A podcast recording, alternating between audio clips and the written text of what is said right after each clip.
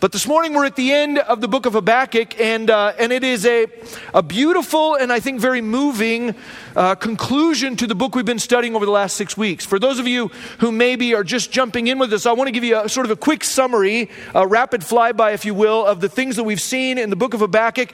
Um, if you're intrigued by this or you want to know more, you can always go back and watch uh, the previous studies uh, online on our, on our website or on the app.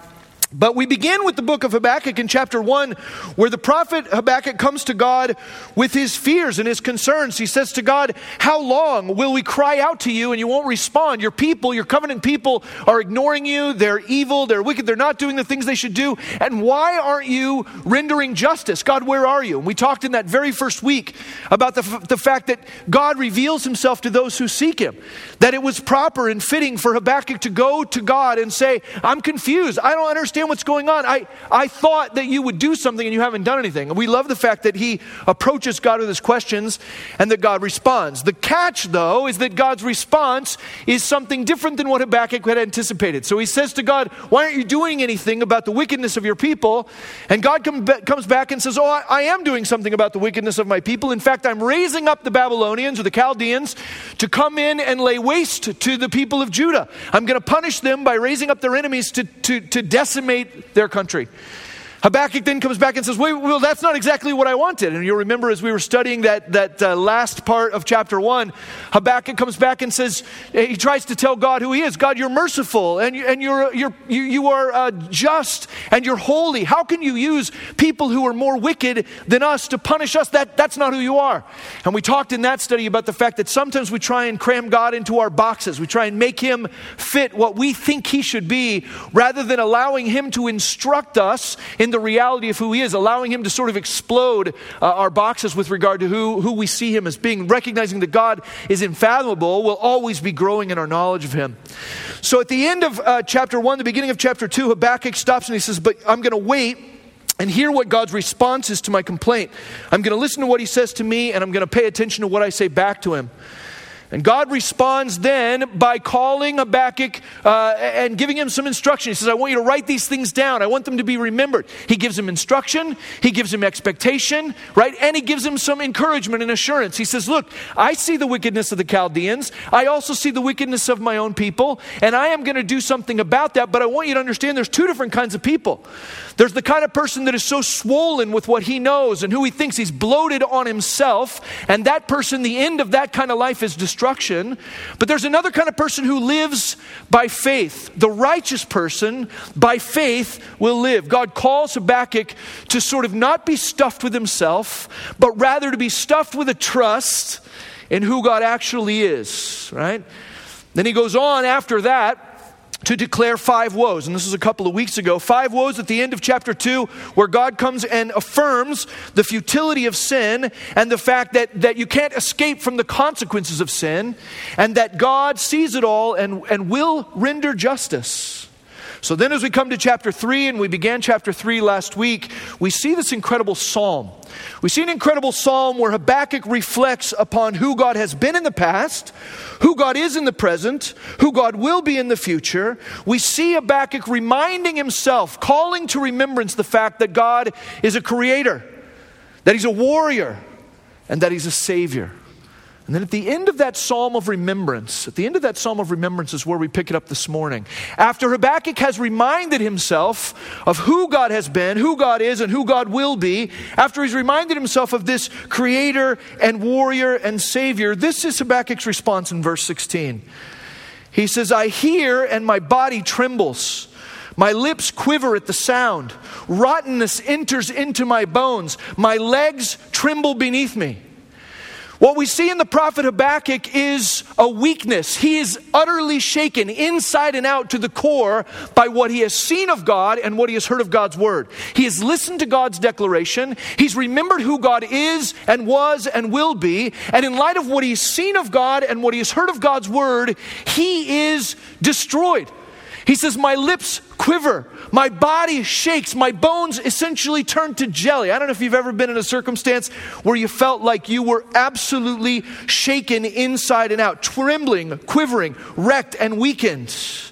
But that is Habakkuk's response to his view of God and his understanding of what God has said. I remember um, when I lived in the mountains, I lived uh, up at Hume Lake for about nine years, which is in central California.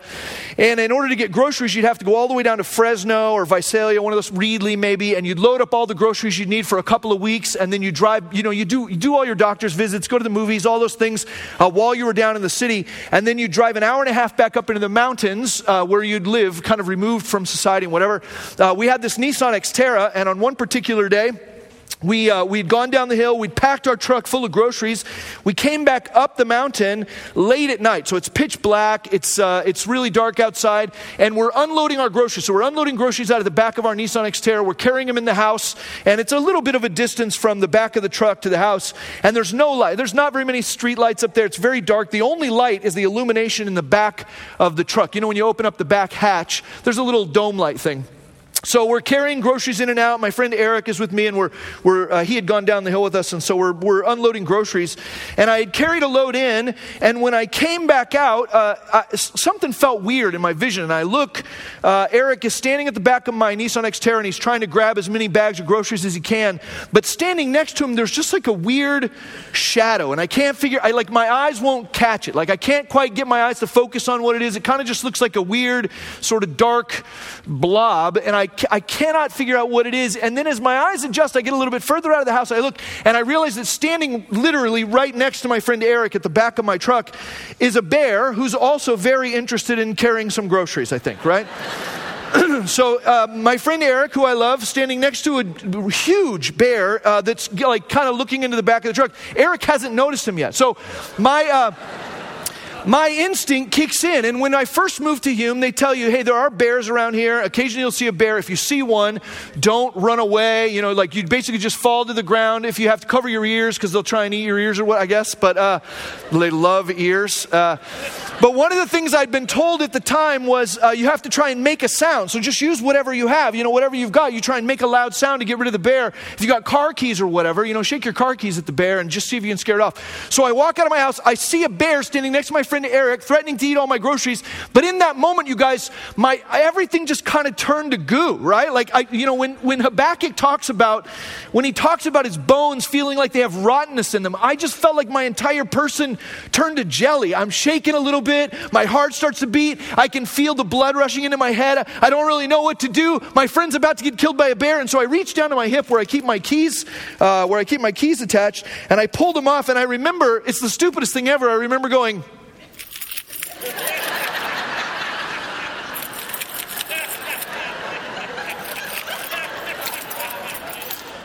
The bear couldn't have cared at all about my stupid keys. In fact, the only person who cared about my keys was Eric, and he turned this way, right? So he turns around and he's like, What are you doing? And I'm like, and he turns the other way, and ah, you know, and then of course he runs. And the bear kind of sifts through, takes the Oreos, whatever. He, he's had very particular taste. I finally realized that I could press the button on my car alarm, which I'm not going to do because it'll set off out there. But I press the button on the on the alarm, and then the horn the horn starts to honk, and the bear runs away. But that's the closest uh, sort of uh, the, the closest picture I get to what Habakkuk is describing at the beginning uh, of his response to remembering who God is. He says, I hear and my body trembles, my lips quiver at the sound, rottenness enters into my bones, my legs tremble beneath me. Let me ask you this morning, church do you tremble at what you have seen of God? Are you overwhelmed by who God is? I'm, I'm put into the reminder of things that Isaiah said. Remember Isaiah 6 1. In Isaiah 6 1, it says, In the year that King Uzziah died, I saw the Lord sitting upon a throne, high and lifted up and the train of his robe filled the temple. Above him stood the seraphim. Each had six wings. With two, he covered his face, and with two, he covered his feet. With two, he flew. And one called to another and said, Holy, holy, holy is the Lord of hosts. The whole earth is full of his glory. And the foundations of the threshold shook at the voice of him who called, and the house was filled with smoke. I want you to picture Isaiah in this context. Picture yourself in the context, right? He has a vision of God in his holiness, seated upon his throne, with the angels flying around. And then I want you to picture Isaiah seeing all of that and very calmly and comfortably grabbing his latte from Starbucks and just taking a sip, right? No, that's not the response. I want you to picture Isaiah, in response to seeing this vision of the holy God upon his throne, thinking, you know, this is, this is cool and everything, but I forgot to set my DVR to tape, and so I'm going to have to slip out a little bit early. Excuse me, seraphim. Excuse me, angelic messengers. I got some other appointments I got to get to. No, in light of his view of who God is, he says, Woe is me, verse 5. Woe is me, for I am lost. I'm a man of unclean lips, and I dwell in the midst of a people of unclean lips, for my eyes have seen the King, the Lord of hosts. In Isaiah chapter 66, verse 1, thus says the Lord. Heaven is my throne, and the earth is my footstool. What is the house that you would build for me, and what is the place of my rest? All these things my hand has made, and so all these things came to be, declares the Lord. But this is the one to whom I will look he who is humble and contrite in spirit, and trembles at my word. I'm also put in mind of the verse in Hebrews chapter 4 verse 12 where it says the word of God is living and active sharper than any two-edged sword piercing to the division of soul and of spirit of joints and of marrow and discerning the thoughts and intentions of the heart I wonder as I studied this in preparation for this last message, I see Habakkuk as he has a clear view of who God is and what God has said. I see him shaken and trembling and decimated inside and out. And I wonder if sometimes our view and our response to God is less than what he's worthy of. I think sometimes when we think about God, we think of him as a buddy or we think of him as a pal. we think of him as somebody, you know, that, that we can sort of pay attention to occasionally. But a true view of God and His holiness should shake us. When is the last time you were shaken? When is the last time you trembled at God and His Word? You see, I think that for many of us, God in our lives is very small. God is very small. And I don't mean that He's literally very small, but I, I think our approach to Him is to treat Him as if He is small. We treat him as something or someone insignificant. And I'll say, and if you're taking notes, I want you to think this through. When God is very small to you, everything else in your life will seem really big. But when God is very big, as he truly is, when you see him as he is, everything else in your life seems really small. When you have those perspectives in place, when God is seated on his throne and you see him as he is, and your bones ache, and your lips tremble, and your knees knock, and your hands sweat because of the holiness of God, everything else gets put into perspective. Many of us find ourselves arguing with God, or frustrated with God, or shaking our fist at the heavens because our view of God is too small. And practically, functionally, I will say that there are times as a shepherd in this community where I'm grieved, even in the midst of a worship service like this, by the way in which we treat God with disdain. And it's not meant to shame you or not meant to make you feel weird, but I would love for us as a community, especially for those of us who are family here, you know, exclusively those of us who are family here. To think about the ways in which we approach the worship of God. To think about the fact that many times we roll into this place like we roll into a movie theater and we roll out of it kind of the same. We roll into with a casualness. We roll into with a with a sense of, you know, I'm gonna I'm gonna show up a few minutes late. I don't want to watch all the trailers. If I don't like this song, if the preaching goes too long, if I don't like what's happening, I'm gonna roll on to something else. And I want you to say that's not offensive to me. It is a declaration of your view of God. Doesn't hurt my feelings. It makes me sad for you. Because your view of God, if it's small, means that everything else in your life probably feels really huge. Habakkuk, after re- reflecting upon who God has been and who God is and who God will be, creator, warrior, savior, says, I, I can't even stand up. My bones are turning to jelly. I'm shaken to my core. I am wrecked by my view of God. Yet, he says, back to Habakkuk chapter 3, he says, I hear and my body trembles, my lips quiver at the sound. Rottenness enters into my bones, my legs tremble beneath me. Yet I will quietly wait for the day of trouble to come upon people who invade us. We're going to see two different responses from Habakkuk here at the end of this book. Two different responses. The first one is to quietly wait.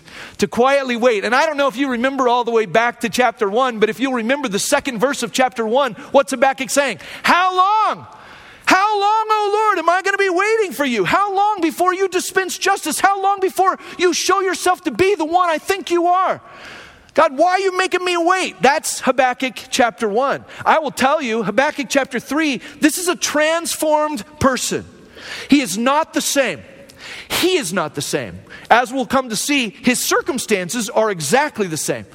Habakkuk's circumstances have not changed at all from chapter 1 to chapter 3, but his response to those circumstances is different. He's a transformed person. And part of that transformation is rooted in a clearer view of who God is in his, in his you know, infinite. That's probably not a word. Don't write that one down. Right? In his hugeness. He says, In light of what I see, I will quietly wait. The word there that's translated quietly wait is a word that means rest or to dwell or to settle, settle down and in right? To kick off your shoes and, and chill for a little while. He says, in light of this huge view of God, I will quietly wait for God to do the things He's promised. I will rest in anticipation of God doing the things that He, will pro- he has promised. I'm going to settle down. I'm going to stop making all this racket. I'm going to stop shaking my fist at the sky. I'm going to stop allowing myself to be agitated, and I will rest. I will dwell in the confidence of who God is the first thing we see him respond, and the first thing we want to walk away from this morning, if we're trying to, to take an application, is that when our view of God is big, when our view of his goodness is big, when our view of his power is big, when our view of his love for us is big, then we can kick our shoes off and relax. We don't have to be so agitated. He says, I will quietly wait for God to do the things he said he's going to do. I'll quietly wait for God to do the things He said He's going to do. The first thing we see is Him resting in God. I think of uh, Isaiah 30 15. Thus says the Lord God, the Holy One of Israel In returning and rest you shall be saved, in quietness and in trust shall be your strength. But you were unwilling. I like this verse. God looks at his people and he says, In returning and rest, you'll be saved. What's he mean, returning? That's about repentance. It's about not depending on your own strength, not being stuffed to overflowing with your own wisdom and your own strength and your own ideas and your own ways of tackling issues. He said, No, when you return to me and rest, that's when you find salvation. In returning and rest, you will be saved. In quietness and in trust, shall be your strength. I, I don't know that as Americans we think about quietness and trust being equitable with strength. We think about noise and racket and shaking fists and rattling swords, right? You got to be the squeaky wheel if you're going to make change happen. God says, Not so in my kingdom. In my kingdom, it's quietness and rest that brings about transformation, that brings about strength. Quietness and trust shall be your strength. Returning and rest, you'll be saved. This is what Habakkuk has understood. We see Habakkuk gets it. Instead of being a man who yells for how long in chapter 1, now he is a man who will settle in, who will dwell or rest in God's plan. But it's not only rest. Not only does he say, I will sit quietly or wait quietly, not only will I rest and dwell in what God has promised while I wait for God to do what he said he's going to do. Not only that, we also see his second response. The first one is, is resting or being quiet. The second response of Habakkuk here at the end of this whole journey is joy joy. Rest and joy. Rest and joy. That's this, du- this double response. And for some of you sitting in the room who are in the midst of one of those seasons where you've been shaking your fist at the sky, or you've been making as much noise as you can, or you've been doing everything within your strength and your power to try and wrangle your circumstances, the idea of finding joy in the midst of that drama probably seems absolutely alien. There are some of you who haven't tasted joy in months because you've been trying to figure out what to do in your life to solve your problem. Listen to the way this joy is made manifest here. Back to Habakkuk chapter 3, he says this, one of the most famous passages in the Bible, by the way. He says this in verse 17. Though the fig tree should not blossom, nor fruit be on the vines, the produce of the olive fail, and the fields yield no food, the flock be cut off from the fold, and there be no herd in the stalls, yet I will rejoice in the Lord. A couple things I want you to see here. Um, he has already, in the psalm that just preceded this, he's already talked about who God's been in the past, who God is in the present, and who God will be in the future. His response here takes the same form. He says, first, though there's no blossom, right? Though there's no blossom on the tree, and though there's no grape or fruit on the vine. Though the fig tree should not blossom, nor fruit be on the vine. Both the grape and the blossom are in anticipation of future reward. He's thinking about a payoff in the future. The blossom itself, you don't do anything with. And while some of us like eating grapes, in this context, eating grapes was not what he was interested in. He was interested in the wine that would be produced from the grapes. So he says, even when my future hopes are gone, right? Even when there's no blossom on the fig tree and there is no fruit on the vine, which means in the future, I got no hope. Even in the, when my future hopes are gone. Then he says this even though there's no olive on the branch, right? The produce of the olive fail and the fields yield no food. He's talking there about olives, he's talking about grain, the, the, the base staple of the lives of the people of Judah. That's something that would satisfy you in the present. He says, even though I have no anticipation or hope for wine in the future, right? Or figs in the future, even though I don't have any grain today and there aren't any olives on the tree, that's talking about the present. He has no hope for the future, he has no hope for the present. And he says, also, if, if my herds are cut off, the flock be cut off from the fold, and there be no herd in the, in the stalls. The idea here is that your livestock is a byproduct of your past investment, right? You have herds and flocks because of the way that you managed them in the past. If you don't have any herds and flocks today, not only will you not have any flocks in the future, but it's proof that what you did in the past didn't work. So he says, if I have no hope in reaping a dividend of my past investments, if I have no pleasure in the present, and I have no hope for the future, what's he talking about here? He's talking about utter and total destruction. And utter and total pervasive hopelessness. No hope in the future, no pleasure in the present, and no reap of reward from the past. Even if that's the case, he says, we, we would assume that if we, you know, maybe at the height of our holiness, we would go, even if there's no fruit on the vine, even if there's no olive on the tree, even if all my herds are gone, then you know what? I'm going to be content, right? I'm just going to be like even keeled. That's where I'm setting the bar, right? If I don't have any hope for the future, no pleasure in the present, no reaping of dividends from the past, then I'm just going to try and have a good attitude and not be a jerk, right? That's where we would typically set the bar. I'm just going to be, you know, like moderate in my response. That's not his response. He says, when there is no blossom and no fruit, when there is no grain and no olive, when there is no herd and no flock in the pen, then what? I will rejoice. Rejoice. His first response is to quietly rest or wait upon what God has promised. The second one is to rejoice and not rejoicing in the lack of hope or rejoicing in the lack of pleasure in the present or the lack of dividend from the past. He's not rejoicing in those particular circumstances. He's rejoicing what? In the Lord. In the Lord. Amen. In the Lord. You see, for many of us, we think about joy being rooted in what we have or don't have. And so the idea of not having fruit or not having cattle in the pen, I mean, you, I, some of you may be farmers, but probably most of you aren't. The idea of having no financial hope for the future or no enjoyment of the present, or no, no payoff from all of your labor in the past the thought of having joy in those things feels very foreign. Why? Because in our world, our joy, what we think of as joy, is rooted in what we have. So if you don't have anything and you have no hope of having anything, and even the investment you made in the past you thought would pay off today is not paying off, there is no joy because we've always sort of thought and we've trained ourselves to think that our joy comes in what we have or do not have. But that isn't what Habakkuk has learned, and it's not the life of the people of God. It's not the, the righteous who by faith will live. Now, the righteous who by faith will live can recognize that even if I don't have anything, and even if I'm not going to get anything, and even if what I had goes away, I can rejoice. I can find joy because joy isn't based on what I have or don't have.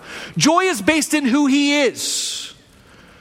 Joy is based in who He is. Faith, for, for the record, is not a method of getting what we want. I think there are probably people who come to the Bible or who come to church because they, they have some sort of a uh, some sort of an exchange they want to make, right? We've talked before about the fact that, that God's house will not be a house of trade. Jesus says, don't make it a house of exchange. It, it, a lot of people think, well, I'm going to come and I'll sing the songs and I'll do the good deeds and I might write a check and put it in the offering plate and then God's going to give me the things I want, right? And, and the whole thing feels like, a, like an exchange. Like you do the Christian activity to get from God what you want.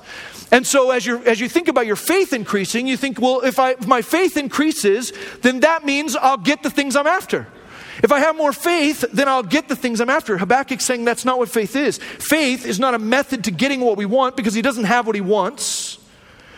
Faith, rather, is a confidence in the God who is creator, warrior, and savior. Psalm 34 8 says, Oh, taste and see that the Lord is good. Blessed is the man who takes refuge in him, who doesn't take refuge, for example, in the fruit of the vine, or in the blossom on the tree, or in the olive, or in the grain, or in the livestock in the pen. A man who doesn't take refuge in what he has or what he can accomplish. A woman who doesn't take refuge in what they can get or what they can obtain, but rather recognizing that God is what is good.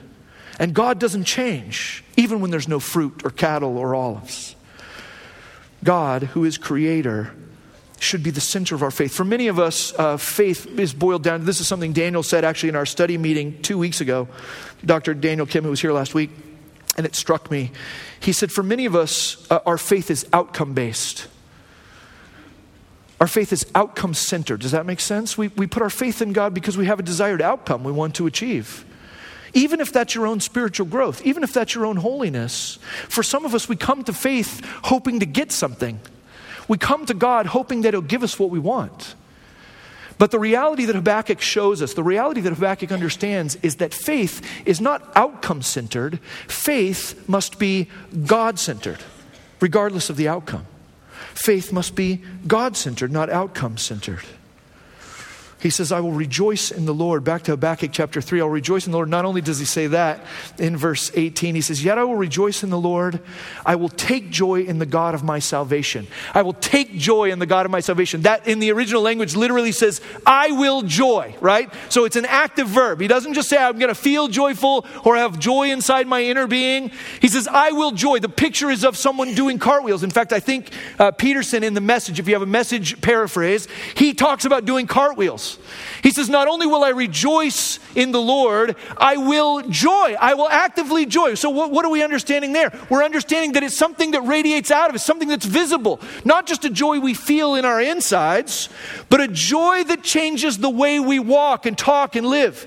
As a church family around here, over the last six months, we've been talking about the first of our vision pillar, uh, the first of our vision pillars, which is radiant peace rooted in confident expectation. We want to be people who have a confident expectation, not in our desired outcome, but a confident expectation in who God is. And when we have a confident expectation in who God is, there is a peace, not just that we hold internally, but a peace that radiates out of us a peace that radiates out of us. He says, I will joy, or I will take joy in the ESV. I will take joy in the God of my salvation. I love how personal this has become. The God of my salvation. If you look at verse 13 of chapter 3, he says about God, you are a God who's working to save. You're a God who saves your anointed. You are, you are a Savior. And he's saying that in a broad way. It, it is true of God in a broad way. God is a Savior. He works to save his anointed. Praise him for that, right? But it is possible to believe that God is a Savior broadly, to believe that God saves His anointed in a sort of broad, sort of worldly, generic sense, and not truly believe that God is your Savior.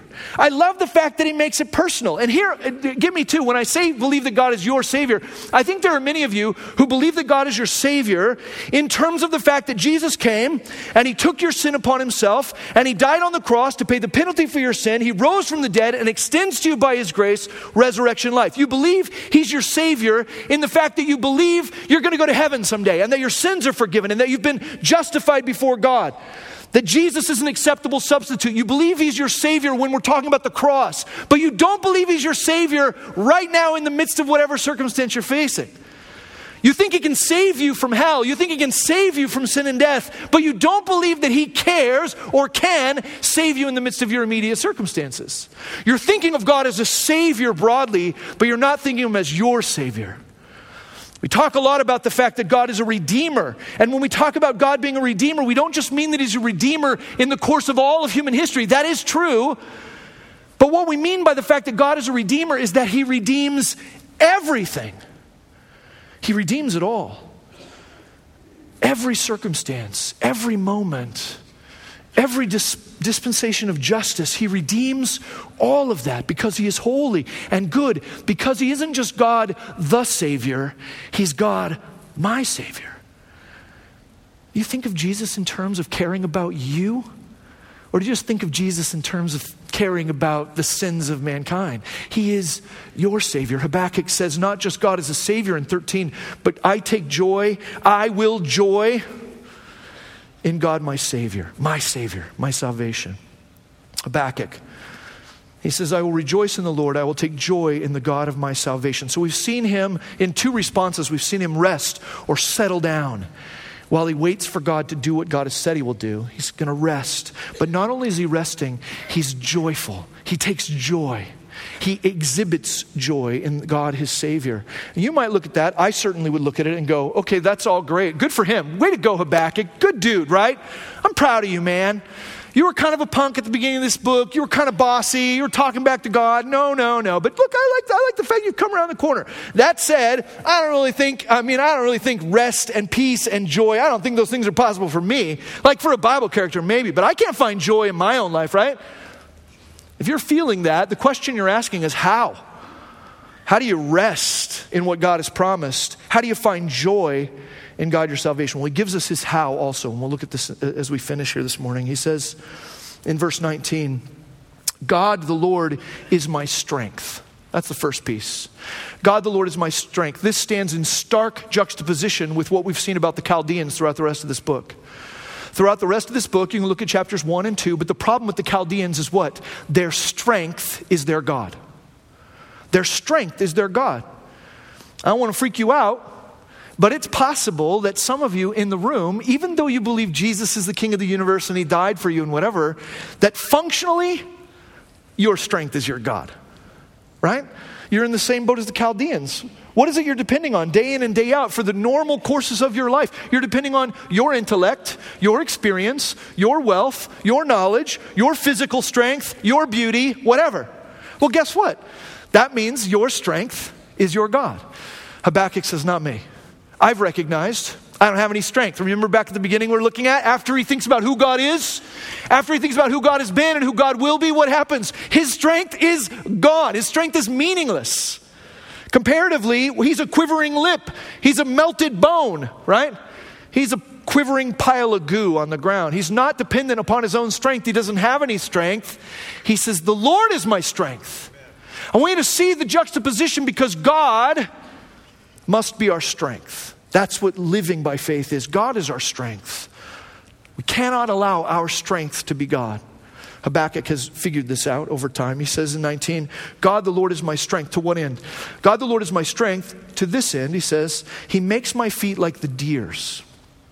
He makes my feet like the deer. The deer, uh, there's, there's some famous psalms that use the same picture, the same uh, metaphor. The deer was thought of to be nimble and agile. He's got these little feet, but the deer is able to traverse these rocky outcroppings, these mountaintops. You've probably seen mountain goats or deer at the zoo that can climb all over the side of a cliff face that you and I could never climb on our own. And They just kind of boing, boing, you know, just kind of hop from spot to spot. I'm sorry you had to see me do that, right? He says, God is my strength. And what I mean by that, I mean, He makes my feet like deer feet. What's He saying? Well, I recognize, Habakkuk is saying, I recognize there's some steep hills ahead. I recognize there's some huge climbs ahead. There's some high mountaintops before me, some heavy things yet to come. But God, in His strength, makes my feet like the deer. He says this He makes my feet like the deer. He makes me tread on my high places seeing a steep and difficult climb ahead, he recognizes God's strength as the way he will achieve new heights. Friends, do you see a steep and difficult climb ahead? Or are you living in fear that there's a steep and difficult climb ahead? Well, if you're, if you're hoping in your own strength to traverse those heights, no wonder you're panicked. There are steep and difficult climbs ahead for each and every one of us. But if God is our strength, he then makes our feet like the deer. What does that mean? It means that by His power, He enables us to do what would otherwise be impossible to traverse the heights, to ascend in the midst of impossible circumstances, to ascend, right? To ascend. He says, He makes my feet like the deer. He makes me go to new heights. Uh, coincident, not coincidentally, but importantly, high places in the Old Testament often refer to pagan centers of worship. There are some 40 times in the Old Testament where, when uh, God's people are called to go and destroy a place of pagan worship, it's referred to as a high place. So not only is he saying God's going to take me to new heights, but he's saying God is going to equip my feet to enable me to traverse what would otherwise be impossible circumstances in the effort of destroying pagan strongholds in my life. Places where my strength has become my God. Places where I've made an idol and worshiped it, but there is no breath in it. God will enable my feet to do what only a deer's feet can do, and that is to traverse these difficult climbs, to take new heights in my own life, and to root out the pagan worship that's been planted there, and to reobtain the ground that only belongs to God in my life. God is my strength. He has rest and he has joy because God is his strength and God enables him to traverse new heights. I'm reminded of 2 Corinthians chapter 12 verse 9 where Paul says, But he said to me, My grace is sufficient for you, for my power is made perfect in weakness. Therefore, I will boast all the more gladly of my weaknesses, so that the power of Christ may rest upon me. For the sake of Christ, then, I am content with weaknesses, insults, hardships, persecutions, and calamities. For when I am weak, then I am strong. What's he saying here? He's saying, in the midst of the insurmountable odds, in the midst of the steep and rocky crags of life ahead of me, God enables me to climb where I couldn't climb myself by his strength. So I have rest and I have joy. Philippians chapter 4 verse 11 says, "Not that I'm speaking of being in need, for I have learned in whatever situation I am to be content." I know how to be brought low and I know how to abound. In any and every circumstance, I have learned the secret of facing plenty and hunger, abundance and need. I can do all things through him who strengthens me. We said it already. Habakkuk's circumstances have not changed. There is still punishment coming to the people of Judah. In fact, by the time he writes the end of this book, he may already be in the midst of that. There is still punishment. God hasn't relented of that. There is still God's wrath coming upon his people. The circumstance hasn't changed. You know what's changed from Habakkuk 1 to Habakkuk 3? Habakkuk has changed. Can I tell you this morning, church, your circumstances might not change. I know that's not what you want to hear. I know you want to hear me say, hey, you know what? Just be a good Christian, sing the songs as loud as you can, and everything's going to be rosy and rainbows and doves landing on your shoulder and people feeding you grapes or whatever. Your circumstances might not change. Habakkuk's circumstances didn't change. You know what changed? Habakkuk. God will change you in the midst of circumstances. By his strength, he will enable your feet to traverse rocky heights, to root out centers of pagan worship in your own life, to traverse and ascend in circumstances that would otherwise be impossible. And when you recognize the strength of God to transform your feet to traverse those rocky heights, then you'll be able to rest, to quietly wait in the promises of God, to find joy in the midst of no flowers and no grapes and no grain and no, no, no olives and no sheep and cattle. That even when your hopes for the future and your pleasure in the present and your investments from the past are laid to waste, God, by His strength, will enable your feet to rise above. The message of Habakkuk is the righteous by faith will live. That we as people would put our confident expectation in the power and strength of God to redeem every circumstance, even the hard ones, for His glory and our good. Would you pray with me? God, I pray that you would take this truth, this idea of resting in you and finding joy in you, our Savior, and that you would make it real for us that we would recognize that you are our strength and that you transform our feet in order to enable us to take ground through the midst of difficult circumstances that we never could have taken if strength was our God. We pray these things in Jesus' name. Amen.